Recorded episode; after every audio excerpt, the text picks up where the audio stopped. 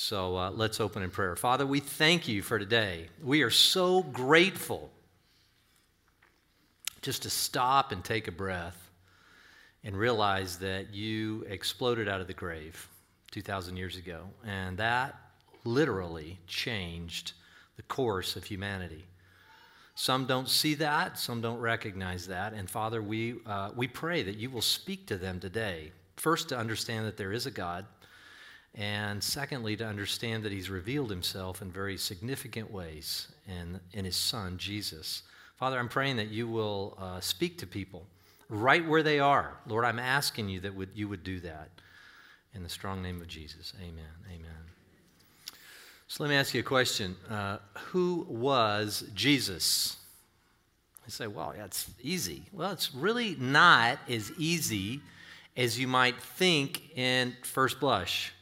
Who was Jesus? I mean, people think that he was radically uh, different in different ways, right? Some suggest that it was an, an enlightened Jesus. You ever had that? Well, Jesus was enlightened. Well, what does enlightened even mean? Well, Jesus was further along the path than any other human being in humanity. And so his understanding of kind of uh, our existence down here was stronger than anybody else had it. So he was enlightened Jesus. Deepak Chopra talks a lot about enlightened Jesus. Oprah Winfrey talks about enlightened Jesus. Listen to what Deepak Chopra said, according to Reuters. He says, I want to offer the possibility that Jesus was truly, as he proclaimed, a Savior but not the Savior, not the one and only Son of God. No, Jesus embodied the highest level of enlightenment. He spent his brief adult life describing it, teaching it, passing it on to future generations. Jesus intended to save the world by showing others the path to God consciousness. Maybe you're in that camp here this morning. You say, you know what? Jesus was enlightened.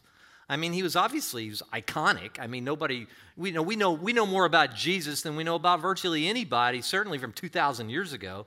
Jesus clearly was enlightened, and I would agree with you that he was enlightened. But here's the question, was he more than enlightened? Some people would say, you know, Jesus was a moral paragon. Jesus was like the template for morality.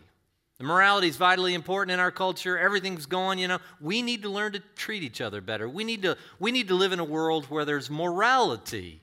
And yet, if you dispossess yourself of God,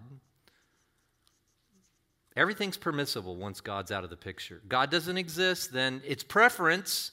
You can have a preference for a particular behavior, but you can't say it's immoral, you can say, well, we wouldn't prefer it to be that way as a culture because it's harmful to our kids. It's harmful when you steal from me. It's harmful when there's raping and pillaging of the world. We hate that. We hate genocide. We hate all that stuff. But you can't fundamentally say it's immoral. There's no lawgiver, there is no law. You may say, well, it's survival of the fittest. Well, then, if that's only the case and it's tooth and claw and that's what happens in the animal kingdom, then if I take your life, you can take mine, but whoever survives is the fittest. Was Jesus this, that, a moral paragon? Let me ask you another question. Was Jesus just a profound teacher? Well, he was definitely a teacher. But he was, was Jesus really no different than Confucius?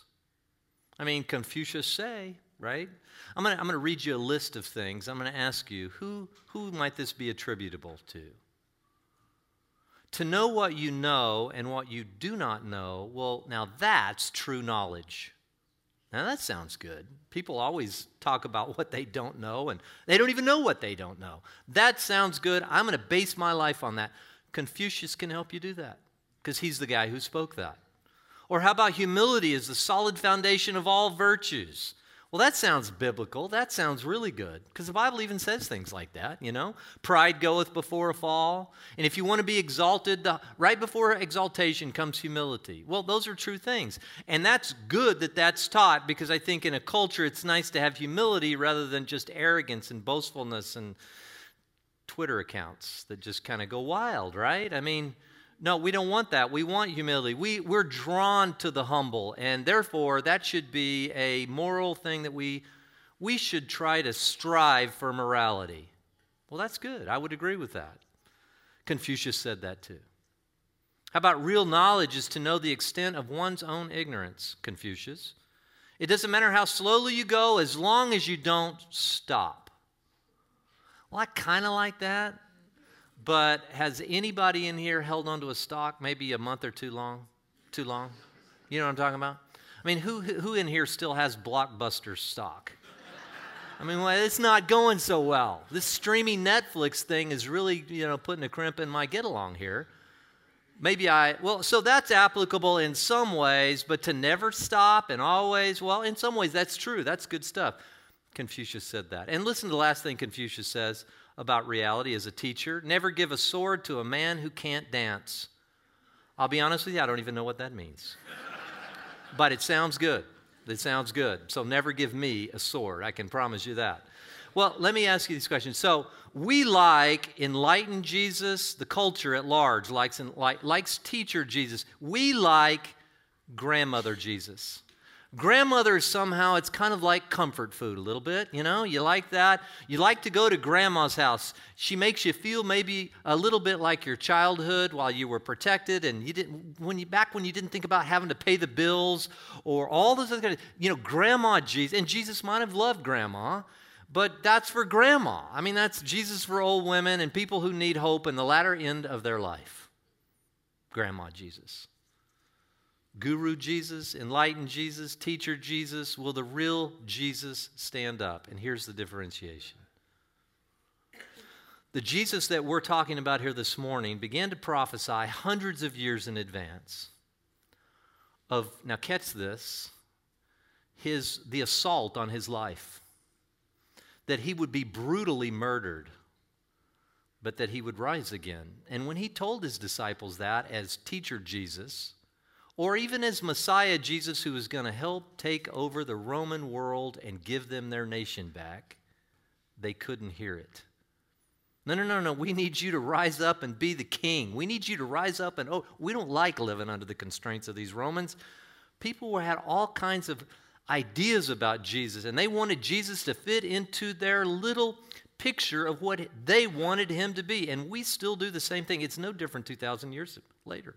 Some people have Buddha Jesus. What is Buddha Jesus? Buddha Jesus is like go rub the go rub the belly of the Buddha if you need something. Go rub the belly. You know, Jesus, invoke his name, do something if you need something, but there's not any much more to that, to Jesus than that.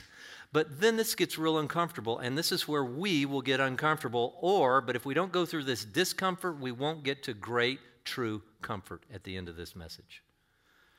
And that is Jesus talked about his own blood being shed way before he ever went to the cross.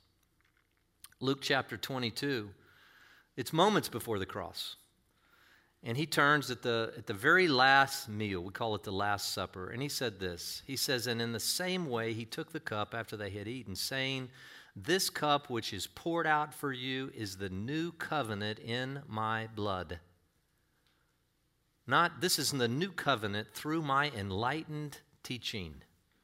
That is not what he said. This is going to require blood.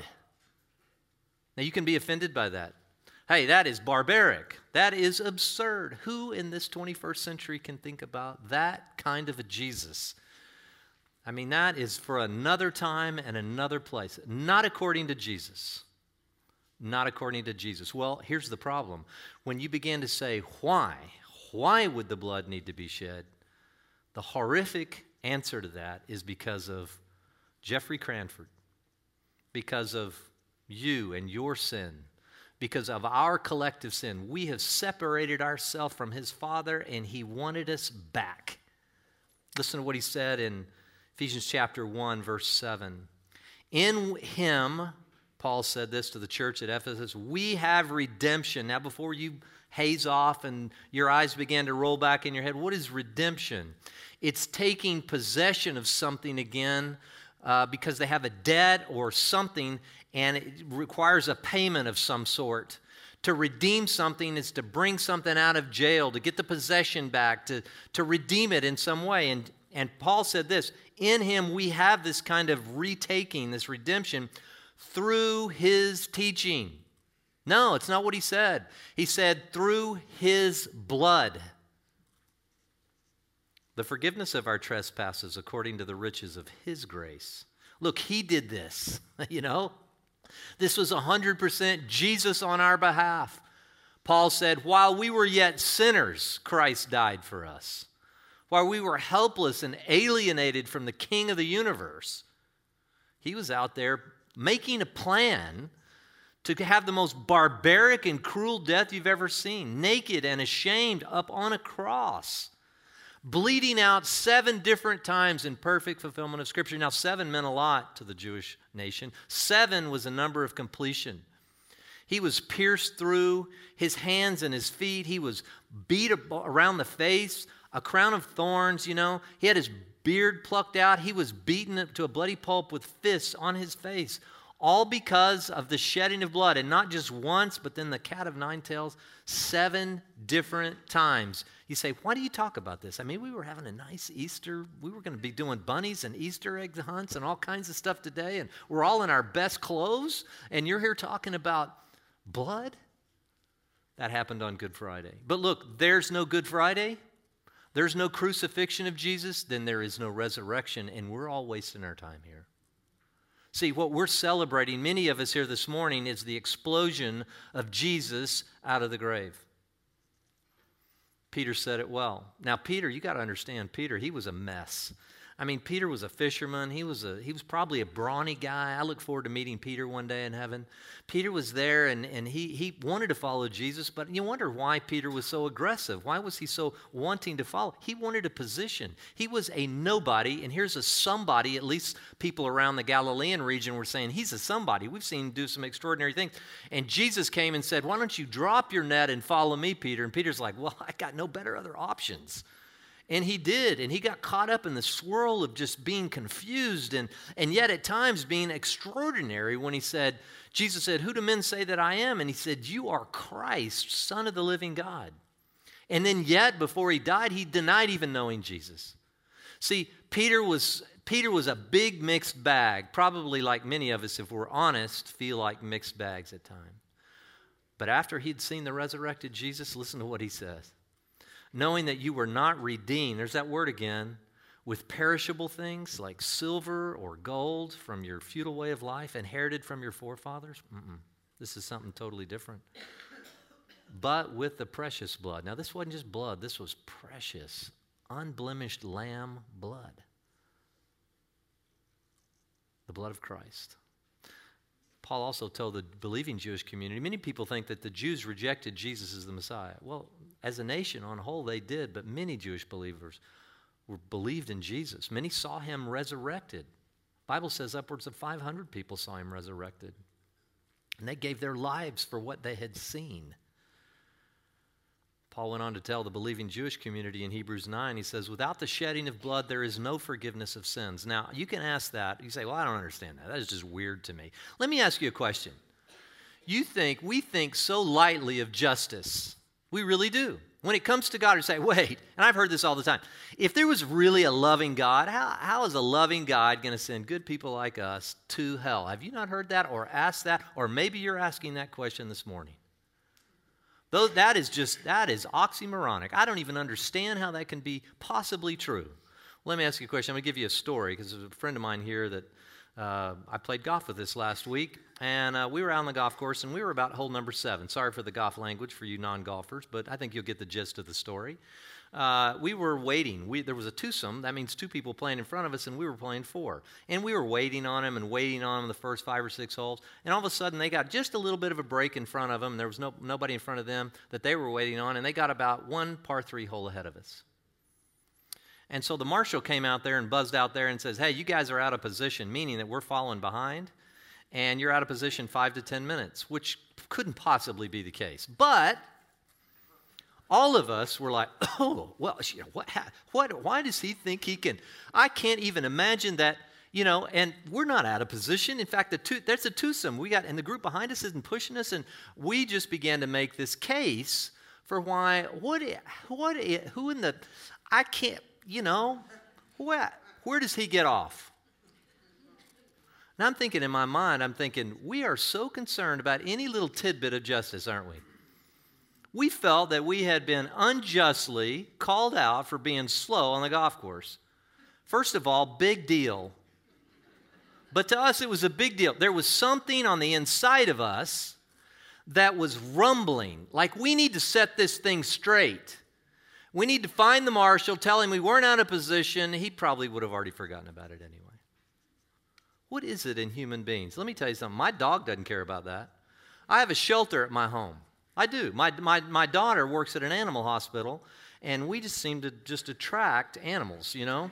I mean, I was like pretty much an animal free household for a long time, and then all of a sudden we, we had a dog, but and then we have now we have another dog, and we had a, a cat, and now we got another cat, and we got another cat, and I just have hair. I got I constantly hair everywhere. And let me tell you something. This new dog that we just got in, I was I was here thinking about you know the, even this morning, and I was kind of there on my bed, and I was reading through some things, and I looked, and this new dog that kind of came out of nowhere that they're trying to pawn off on me because they said no, we'll just keep it for a week, and then we'll send it back to the shelter. So I know of ultimately that I'm in bad shape on this dog. So this is a big dog too, and this dog came waltzing through my bedroom and looked over at me and I looked down and I said, Hello, dog. And he just looked at me and wagged his tail and squatted and started peeing all over my carpet. I felt a tremendous sense of injustice. My dog felt no sense of responsibility. My dog went out, I'm telling you, 10 seconds later, that dog did not think, you know what? I need redemption through the blood. I need something needs to appease this guilty conscience of mine. He didn't anymore think. That's what distinguishes you from the rest of the animal creation. You're created as a human being, imago Dei, in the very image of God. And because of that, you have moral certitude on the inside of you. You can squelch it, you can push it down, you can harden your heart to it, but deep down, you know there are moral imperatives. It is not just, this is my preference, that we don't beat old women over the head when they leave a restaurant. That is not just a preference, it's a moral imperative. We have this in our very soul. And when we deny it, we deny justice at all. But we, we, it's an inconvenient truth to have a God that requires justice. But how does he do that? Isaiah 59 16 says, He looked down to, he wanted to find someone to intercede. But you know what? He found nobody. He found nobody to intercede. So what did he do? He sent his own right arm. That is 700 years before Jesus came to earth. Now, you want to say, well, one thing about all religions, all religions have some kind of, you know, no, all religions are not the same, and all religions do not move in the same direction, and this is distinctively different. I'll give you one thing, and if you come to church the Red Door, you'll know this well. Not one prophetic word was written about any of the other religious leaders in advance of their time. Not one prophetic word was written about Muhammad. And yet, Muhammad made great statements. Although he never claimed to be God, he claimed to be a great teacher. Jesus claimed more than that. He claimed to be the truth and the life. He wasn't pointing in the direction of truth. He said, I am the truth. And when you understand the depth of what Jesus said, you cannot, you can call him a lunatic, you can call him a liar, but you cannot, you cannot say that he was a good teacher if he made such absurd claims and then wasn't raised from the dead. I can tell you right now, as much as I may like or respect or whatever, Confucius' grave, his, his grave is still with us. Stephen Hawking, who many of you know, and I was a well respected physicist, astrophysicist, and he got he went beyond the pale of science and what he understood. Science by its very nature is only meant to, to unpack the visible realm, the seen realm. Anything beyond the seen realm is the metaphysical realm. Science is even equipped to answer those questions. Who are you really? Where did you really come from? And why do you matter? None of those questions can it really ultimately answer. It can answer process. But Stephen Hawking moved beyond the pale and went on into the metaphysical realm and began to say, well, there is no God based upon my scientific understanding. Science doesn't disprove an unseen dimension at all. It's not even equipped to do that. How can, how can science, which only deals with the seen realm, deal at all with an unseen dimension called the heavenly realm or the kingdom of heaven or other things that it was referred to by by Jesus and others throughout the scripture. By its very definition, it requires philosophy and theology and an understanding of try to how to get to the best. Well, you know, I'm a scientist. That's good. You can understand process. And I am so thankful for science. I love my iPhone, even though I don't like to have it most of the time. But I, I appreciate the fact that I can call or Google something or, or do something. You know, it's just an amazing thing. It's an amazing I, I appreciate science, but stay in your lane, science. You're ill equipped to answer these questions that many of you are trying to answer. Why am I here? Well, one of the most profound things that was ever written in Scripture in advance of Jesus, and I'm saying more, I'll tell you this, more people have come to know Jesus through this passage of Scripture that I'm about to read to you than any other singular passage in the entire Old Testament. Okay? Now, many people have heard just Jesus' simple claim hey, I'm the Messiah. You know, I, for God so loved the world that he sent me, his only begotten Son. Whoever believes in me will not perish, but have eternal life. Now, Many people have come to Christ through that, but what about before the New Testament was written? What about, let's go back 700 years in advance of Jesus? And I'm telling you right now, what I'm about to read to you right now, I if you don't believe me, you just challenge me. Send me into any college, university class anywhere on the planet, and I will read this exact passage of Scripture. And I will go in before a class, not say who wrote it, or what it is, or from what time frame, and I'll read it, and then say, who is that talking about? And I'll guarantee you, if anybody has any knowledge at all, they'll say, well, that's about Jesus. But that, of course, comes out of the Bible. Yeah, came out of the Bible 700 years before Jesus ever existed on the earth as a man. Now, that's powerful, isn't it? We're going to take this a little bit at a time, and then we're going to close. Now, catch this Isaiah 52, verse 13. We talked about the servant. Jesus was that servant. Behold, my servant will prosper. He will be high and lifted up and greatly exalted. First, Jesus was high and lifted up, and that was called a cross on Golgotha 2,000 years ago. And we are exalting him this morning right here at Church of the Red Door. And we've been doing it all over the valley through all the churches and everybody who's been lifting up the name of Jesus and celebrating today. He's exalted. Just as many were astonished at you, my people, now he's talking about Israel, so his appearance was marred more than any man. So it makes a distinction between Israel and Jesus here. In advance, 700 years in advance. Some people say, well, this, this all applies to Israel. No, it makes a distinction between Israel and Jesus. Said, and his form was marred more than all the sons of men. What does that mean? He's going to take a beating that he will be unrecognizable. You, I've seen some pretty gross looking things come out of these octagon fights now where they get in these octagons and they beat each other and they get these cauliflower ears and all that kind of thing. And they just look, their, their face is all swollen. They get kicked in the face and all that kind of I said, more than that. Jesus will be more than that. Thus, as a result, verse 15, he will sprinkle many nations. What does that mean? Well, when you get marred, what typically are you going to sprinkle people with? Blood splattering all over. And he said, but no, it's not just going to be the Romans who are nailing him to a cross or in the praetorium where they were beating him beyond recognition. No, this blood will come out and, in a figurative way, will sprinkle every nation on the planet. Kings will shut their mouths on account of him, for what they had not what they had not been told, they will see, and what they had not heard, they're going to understand. Who's even believed our message? I mean, you know, some people say, How do you do ministry in the Coachella Valley, especially among the people you walk with? I said, People just don't really believe. Well, all the prophets said that was going to be the case. Who's going to believe this story? A guy being raised up out of the dead? Do you have a problem with that? I mean, the whole raising from the dead thing. I think you have a deeper problem. Where did this creation start? How did everything come out of nothing? Now, that's a much harder question for me. Find the guy who did that, who spoke into existence something out of the great singularity that Stephen Hawking talked about, and just exploded out of nothing, and trillions of galaxies came out of nothing. Now, explain that to me. And if a guy can do that, and I say guy in a very loose way, if a creator, God, can do that or something can do that, it's not a hard step for me to say, and he might be able to bring somebody back to life. That's not a hard leap for me. A much harder leap is like, where did we come from? You're going to be in bed tonight. You're going to be thinking, where did we? I don't even know where I came from. Do I mean anything? Do I, am I going anywhere? Am I just some kind of random cosmic chance? God says, no, you've been created with meaning and intent and purpose, and I have a plan for you through the sprinkling of the blood of my Son, because I am a God of justice, and it matters. Don't think it doesn't.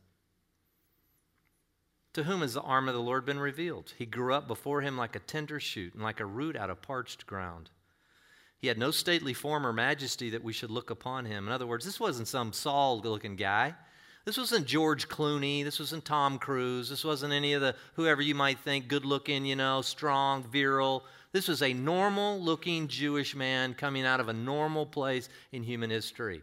He was born in Bethlehem. That's like being born in Odessa, Texas. Sorry, Odessa, Texas, and all you live streamers who are from Odessa. That's a kind of a nowhereville, you know. You get there, and where do you go from there? You can't even find anywhere to go from there. I mean, it's just kind of you go you go to Midland. That's where you go. Only reason I say that is I have some friends there, and I love them. It's not any big deal. He's going to come out of nowhere. Is it parched ground? No appearance that we should be attracted to him. And yet, despised and forsaken of men, a man of sorrows and acquainted with grief, and like one whom men hide their face. He was despised, and we didn't esteem him, and surely our griefs he himself bore. Our sorrows he carried, and we ourselves esteemed him stricken, smitten of God. And here's the catch. Now, catch this. But he was pierced through for I'm going to put my name in there because it helps me. Jeff Cranford's lousy, pathetic excuse for a life, pursuing my own interest, having my own deviancies, having my own selfishness, all the things in my life. It said, No, he's afflicted for Jeff. He was crushed for Jeff's iniquities. The chastening for Jeff fell upon him. I, that's how I read it because I read myself into the script. And by his scourging, Jeff is healed. And let me tell you something. Before you discount this Christianity in a culture like ours, and you look back over the annals of time, billions of people would line up behind me and say, Jesus has transformed my life. Not just a belief in some, you know, spaghetti monster, you know, like Richard Dawkins called God, some tyrannical guy upstairs. No, no, no. A personal God that's gotten right into the inner core of who I am and changed the way I think and feel about reality, and now I'm part of an aspiring community that wants to be more like Him. That's not outside in, that's religion. I couldn't care less about religion. Religion is meaningless to me if you define it as us trying to work our way to God. That's outside in, man. Anybody can do that. Every culture's done that for thousands, for millennia. People line up to be religious and do all kinds of religious activity. If I do this and this and this and this, maybe the great spaghetti monster will be appeased.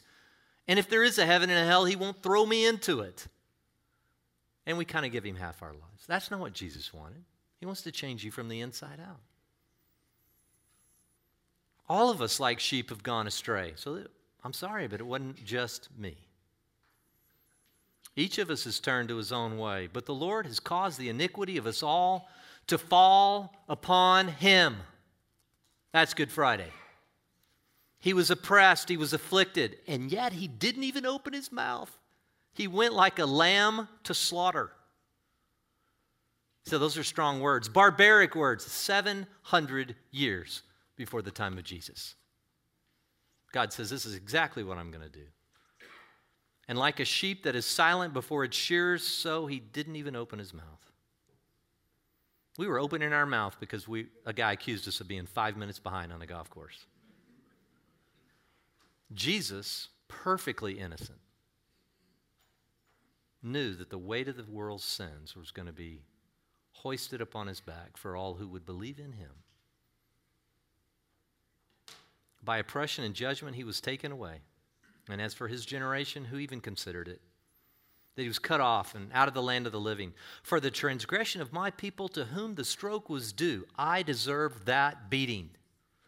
I deserve that piercing. I deserve that cross. You say, well, that's a little bit far fetched. Relative to a holy God, and from what I understand about God, it was due me, and I did deserve it.